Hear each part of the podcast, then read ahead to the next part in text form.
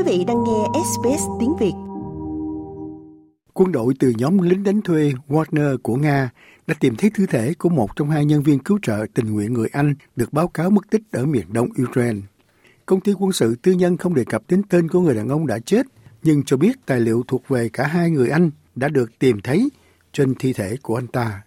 Một bức ảnh được đăng cùng với tuyên bố dường như cho thấy sổ thông hành có tên của Andrew Backshaw và Christopher Parry, hai người, hai nhân viên người Anh mất tích. Cảnh sát Ukraine cho biết hai người rời Ramatorsk đến Solenda vào sáng thứ Sáu và được thông báo mất tích vào tối thứ Bảy sau khi mất liên lạc với họ.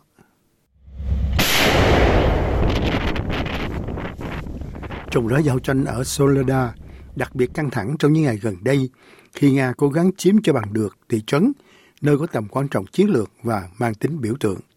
Nếu Nga chiến Soleda, họ sẽ bao vây quân đội Ukraine ở Bakhmut, nơi giao tranh dữ dội cũng đang diễn ra. Nga nói rằng họ đã chiếm được miền đông của Soleda, điều mà Tổng thống Ukraine Volodymyr Zelensky nói là không đúng sự thật. Bây giờ nhà nước khủng bố và những kẻ tuyên truyền của họ đang cố giả vờ rằng một số phần của thành phố Soledad của chúng tôi gần như bị phá hủy hoàn toàn bởi những kẻ chiếm đóng, là một loại thành tích nào đó của Nga. Họ sẽ trình bày và đã làm điều này với xã hội của họ theo cách để họ hỗ trợ cho việc huy động và mang lại hy vọng cho những người ủng hộ sự xâm lược. Thế nhưng cuộc chiến vẫn tiếp diễn. Hướng Donetsk đang cầm cự và chúng tôi không ngơi nghỉ dù chỉ một ngày, cũng như làm mọi cách để củng cố hàng phòng thủ Ukraine. Chủ đó Tổng thống Ba Lan Andrzej Duda đang gửi xe tăng Leopard và quân đội để tăng cường sức mạnh cho Ukraine, nhưng chỉ với tư cách là một thành phần trong liên minh viện trợ xe bọc thép quốc tế lớn hơn. Chcemy, żeby to była koalicja międzynarodowa i my do tej Tôi muốn đây là một liên minh quốc tế và đã quyết định đóng góp một kế hoạch viện trợ cho liên minh đó.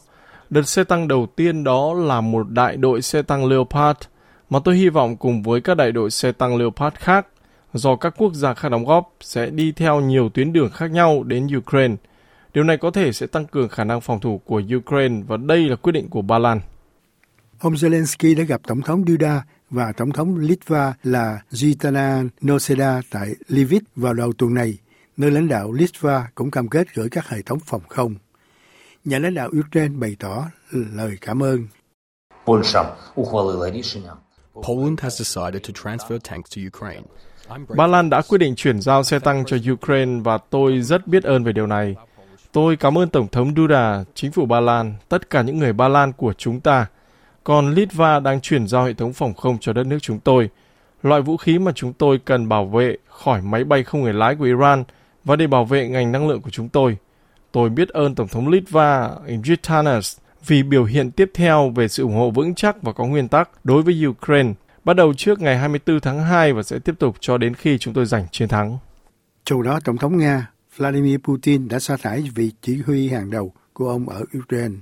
Tổng tham mưu trưởng Valery Gerasimov hiện giám sát chiến dịch quân sự ở Ukraine, thay thế tiếng Sergei Surovikin, người giám sát các cuộc tấn công vào cơ sở hạ tầng năng lượng của Ukraine.